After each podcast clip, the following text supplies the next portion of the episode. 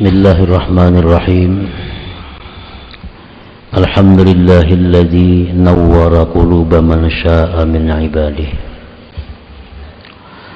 فجعلهم من أهل ولايته ومشاهدته. أشهد أن لا إله إلا الله وحده لا شريك له في ألوهيته.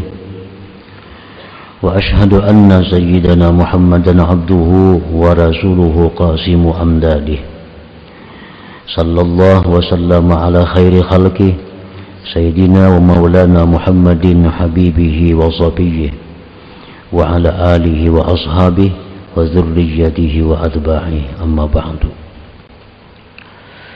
yang kita hormati, kita cintai para habaib dan para alim ulama, para muhibbin hadirin hadirat rahimakumullah. Pertama-tama kita memanjatkan puji dan syukur kehadiran Allah yang telah mengumpulkan kita bersama-sama di tempat yang penuh berkah dan rahmat ini. Dan mudah-mudahan Allah selalu mengumpulkan kita di tempat yang seperti demikian ini.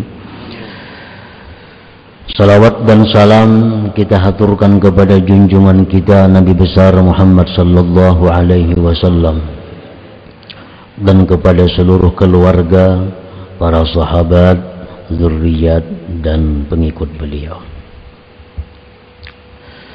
Al-hikmatu tsaniyatu wal khamsun min al-hikamil ataiyah.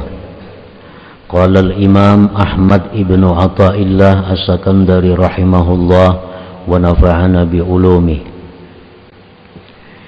Hikmah yang ke-52 dari Al-Hikam Al-Ataiyah berkata Imam Ahmad bin Ata'illah As-Sakandari rahimahullah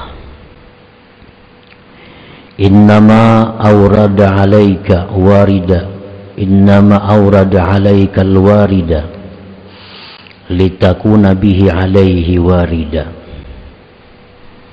Awrada alaika alwarida liyusallimaka min yadil aghyar wa yuharriraka min riqqil athar awrada alaika alwarida liyukhrijaka min sijni wujudik ila fadai syuhudik yang artinya hanya saja mendatangkan Allah atas engkau. Al-warida cahaya. Agar engkau dengan cahaya itu datang kepada Allah.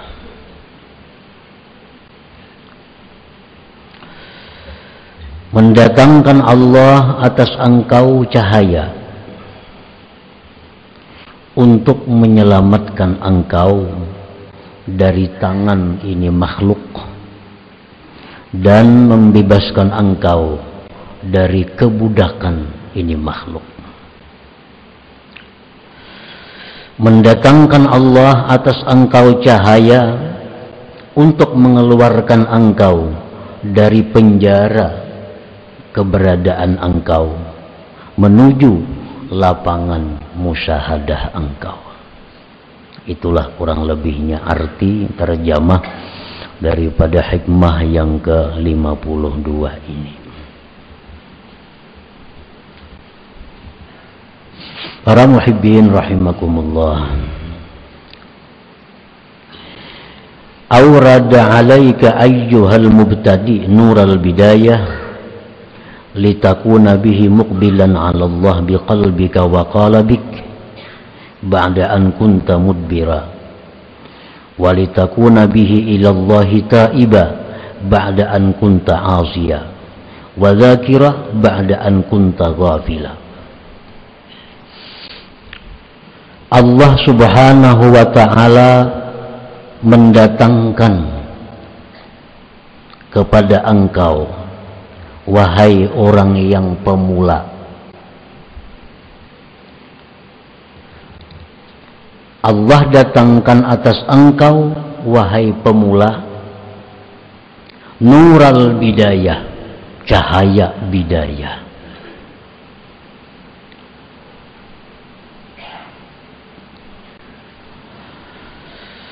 Agar engkau dengan cahaya bidayah itu berhadap atas Allah dengan hati dan tubuh engkau. Sesudah engkau selama ini berpaling kepada Allah. Agar engkau dengan cahaya bidayah itu tobat kepada Allah sesudah bahwa engkau selama ini maksiat kepadanya dan agar engkau dengan cahaya bidayah itu ingat kepada Allah sesudah bahwa engkau selama ini lupa dan lalai kepada Allah. Nah para muhibbin rahimakumullah ada manusia yang mana manusia ini lari daripada Allah Orang ini 100% kehidupannya itu untuk urusan-urusan duniawi.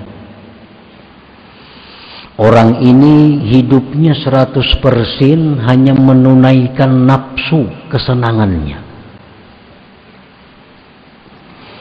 Nah, lalu orang ini diberi Allah nurul bidayah.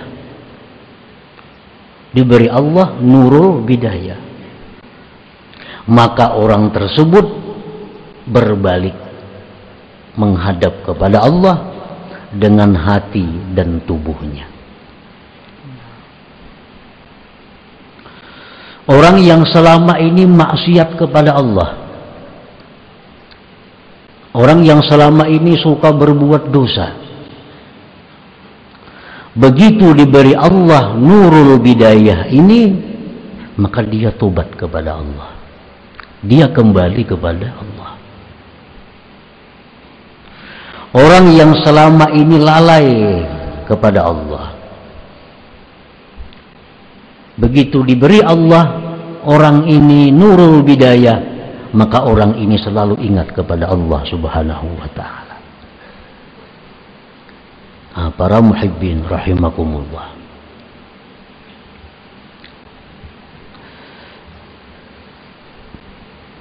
Apa yang dijelaskan oleh musannif pengarang ini sangat sering kita lihat sangat sering kita buktikan. Orang yang dulunya kada tahu apa-apa tentang agama oh sekalinya kembali kepada Allah. Nah maka orang ini sebenarnya diberi Allah nur nurul bidayah Orang yang selama ini kada tahu dosa, kada tahu maksiat, selalu dilanggarnya. Ternyata orang ini akhir-akhirnya kembali kepada Allah. Nah, maka orang ini dapat pemberian Allah nurul bidayah itu. Nah, para muhibbin rahimakumullah. Kenapa sebabnya Allah Subhanahu wa taala memberi orang ini nurul bidayah itu. Orang yang selama ini berpaling lari daripada Allah ternyata kembali. Kada disangka-sangka kalau melihat kelakuannya dahulu itu kada menyangka. Sekali wah ini ya atikab di masjid menuntut ilmu. Kalau dahulu jangankan ke masjid Tiba-tiba orang ini dapat nurul bidayah dari Allah. Nah, kenapa sebabnya? Sehingga Allah memberikan orang ini nurul bidayah itu. Para ulama mengatakan wadzalik imma bisababiz zurriyyati thayyibah. Ada kalanya itu sebabnya adalah orang ini punya zuriat yang baik, keturunan yang baik. Mungkin kainya kah dahulu orang saleh, datuknya kah dahulu itu orang yang wali. Apalagi Mbah Datun itu abahnya datuknya kan anak salih umpamanya sehingga cucu buyutnya ini diberikan Allah nurul bidayah itu berkah keturunan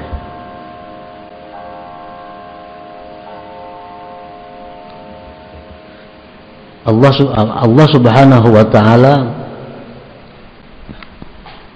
di dalam surat Al-Kahfi ada menceritakan tentang demikian itu. Dan Rasulullah sallallahu alaihi wasallam bersabda, "Inna Allah yahfadhu salihah bi sab'atin min dzurriyyatihi." Hadis ini dibuat dalam tafsir Al-Qurtubi. Sesungguhnya Allah Subhanahu wa taala memelihara orang saleh itu pada tujuh generasi keturunannya.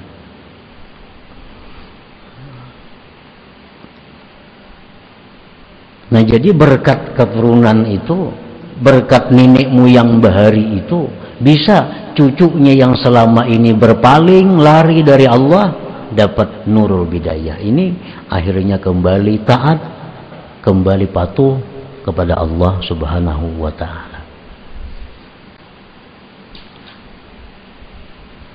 Au kasratis sadaqah sebabnya atau orang ini banyak sedekah.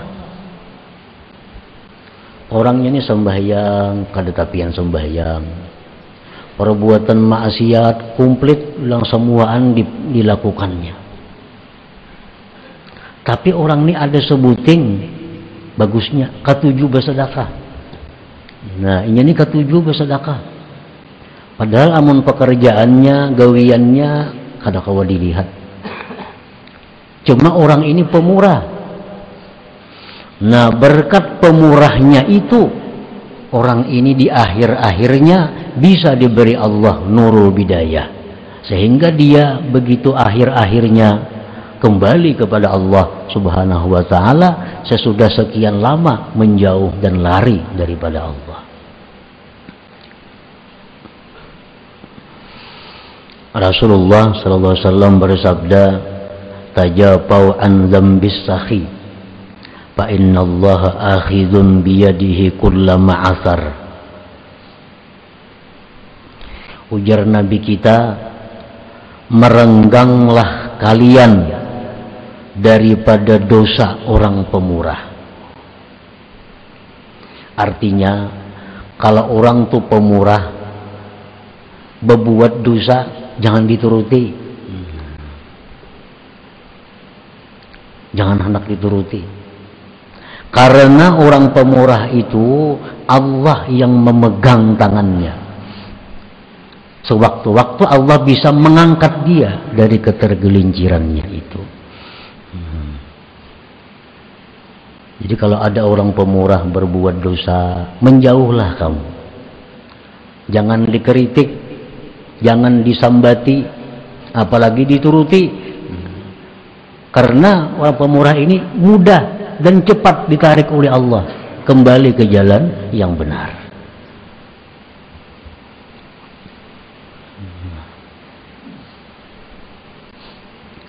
Au hubbis salihin atau cinta orang saleh.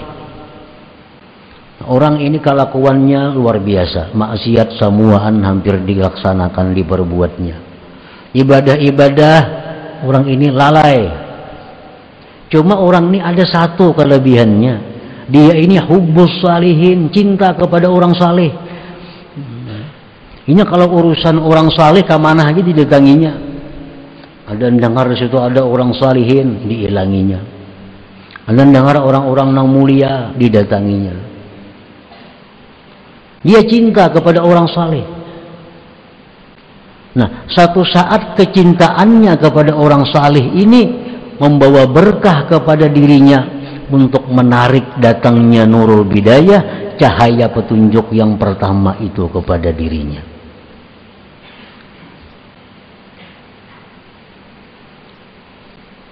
Orangnya sembahyang gin kada sembahyang kada puasa kada Tapi kalau orang saleh maka menyuruhinya ke mana aja nyakun. Di mana ada orang saleh kuburnya didatanginya. Nah ini orang berkat kecintaannya kepada orang saleh itu mengundang Nurul Bidayah datang kepada dirinya itu.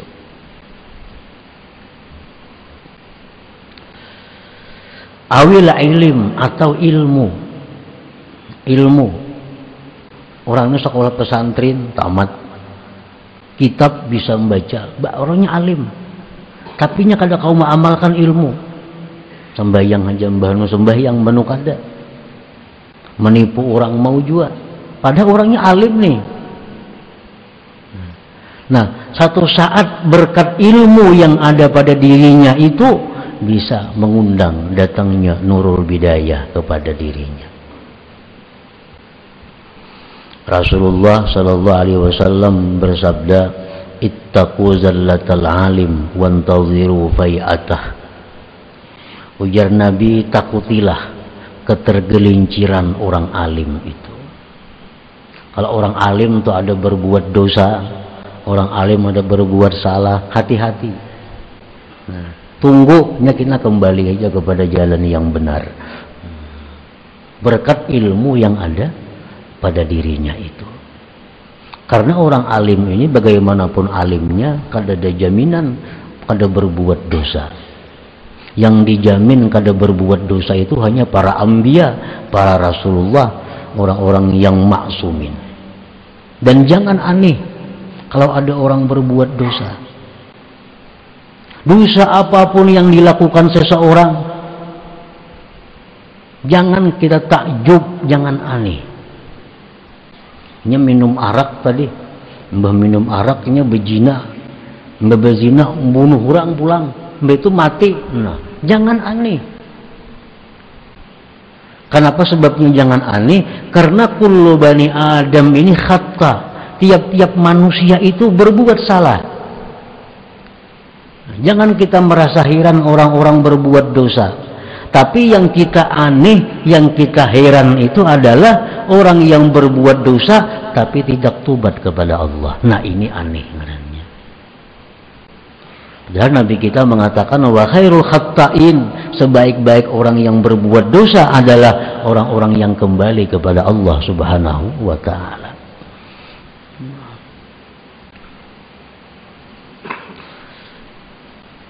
Au salihin atau karena doa orang saleh. Karena doa orang saleh. Nah, ini orang ini maksiat sudah luar biasa. Cuma nang kuitan nang abah ini rajin ada orang saleh nah doakan anak ulun si anu ngarannya. Ada kedengar orang saleh doakan anak ulun si anu kalakuannya kada kau diurus. Ada terdengar orang saleh nah abah ini kasih itu kamari mintakan banyu minta doakan kepada orang saleh Nah, akhirnya ini bisa mendatangkan nurul hidayah, nurul bidayah kepada kepada orang tersebut.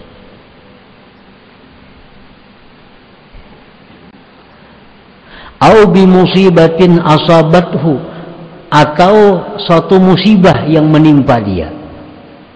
Ini orang nih kelakuannya macam-macam macam-macam maksiat, dapat musibah. Hartanya habis. Awak dulu sihat garing, bisa sadar orang ini.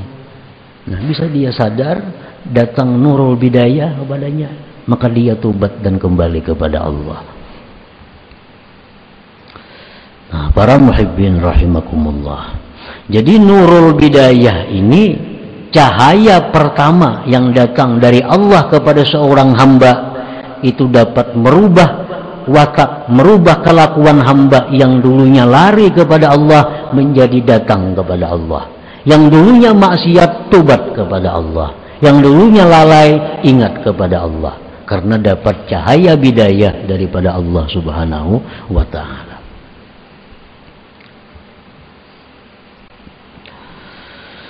أورد عليك نور الوسطية لتكون به مشتغلا بذكره تعالى مشتغلا بالأعمال الصالحات معتمدا على الله محبا له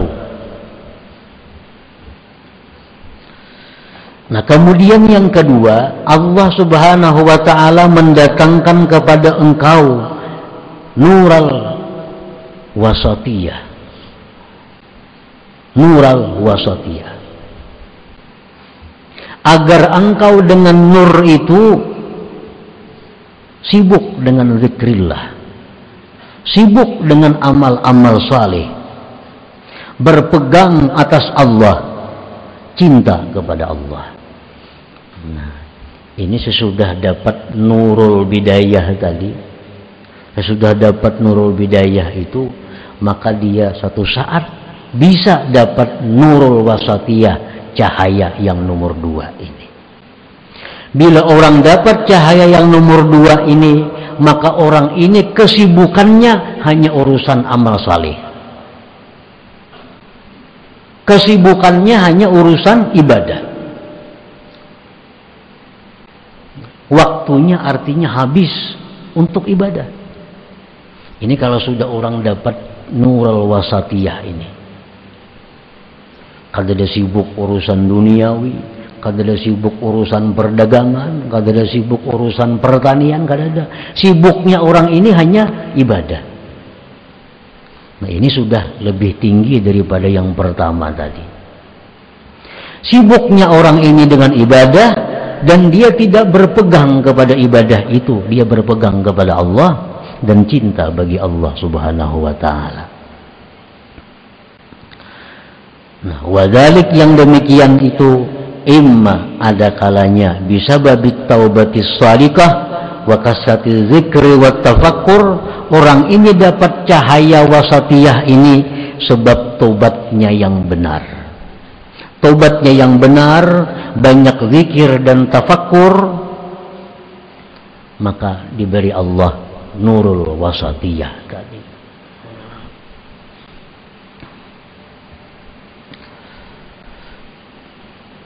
Kan yang pertama tadi nurul bidayah datang kepada orang. Maka selama ininya maksiat, lalu ingat tubat. Bujur-bujur tubat kada sambil kada separuh-separuh tubatnya tuh nah, tubatnya tubat yang menyeluruh tubat yang benar maka berkat dia tubat yang benar itu berkat inya banyak zikir banyak tafakur maka orang ini diberi Allah lagi nur yang kedua. Maka dengan nur yang kedua itu dia menjadi orang yang sibuk dengan ibadah cinta kepada Allah dan berpegang kepada Allah.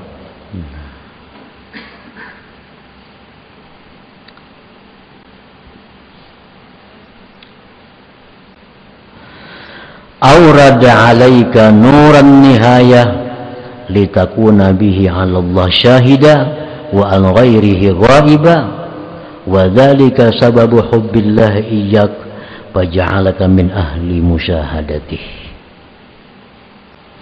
Sesudah nur yang kedua ini datang kepada dirinya, maka dia jadi orang yang sibuk dengan amal-amal salih. Allah beri lagi nur yang ketiga. Nah, maka dengan nur yang ketiga ini dia bisa musyahadah kepada Allah Subhanahu wa taala. Dia melihat sesuatu selalu ingat kepada Allah. Dia mendengar sesuatu selalu ingat kepada Allah. Dia merasakan nikmatnya sesuatu ingat kepada Allah. Dia merasakan pahitnya sesuatu ingat kepada Allah. Nah, ini kalau yang ini sudah dapat nurun nihaya. Orang seperti ini orang yang sudah dapat cahaya yang ketiga dari Allah subhanahu wa ta'ala. Dan mendapatkan cahaya yang ketiga ini adalah semata-mata hubbullah iyahu cintanya Allah kepada dia.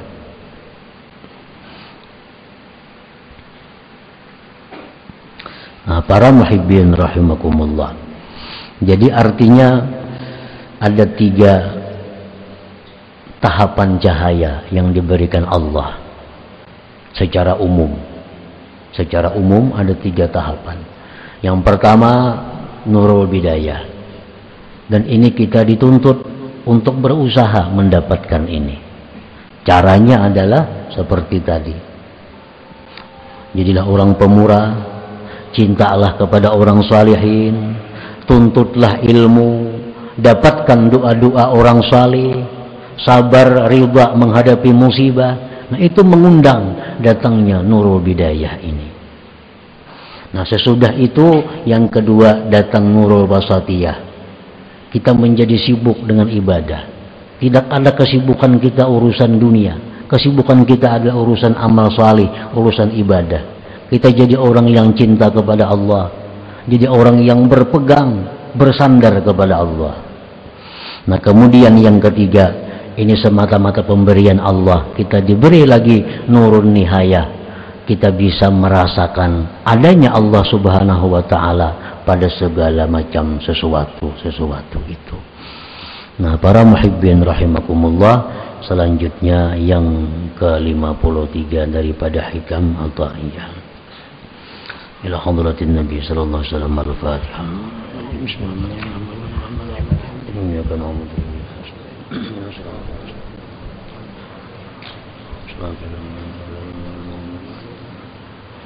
يا الله بها يا الله بها الله بحسن الخاتمة. الله بها يا الله بها الله بحسن الخاتمة. يا الله بها يا الله بها يا الله بحسن الخاتمة. فيا أيها الراجل منه شفاعة صلوا عليه وسلموا تسليما.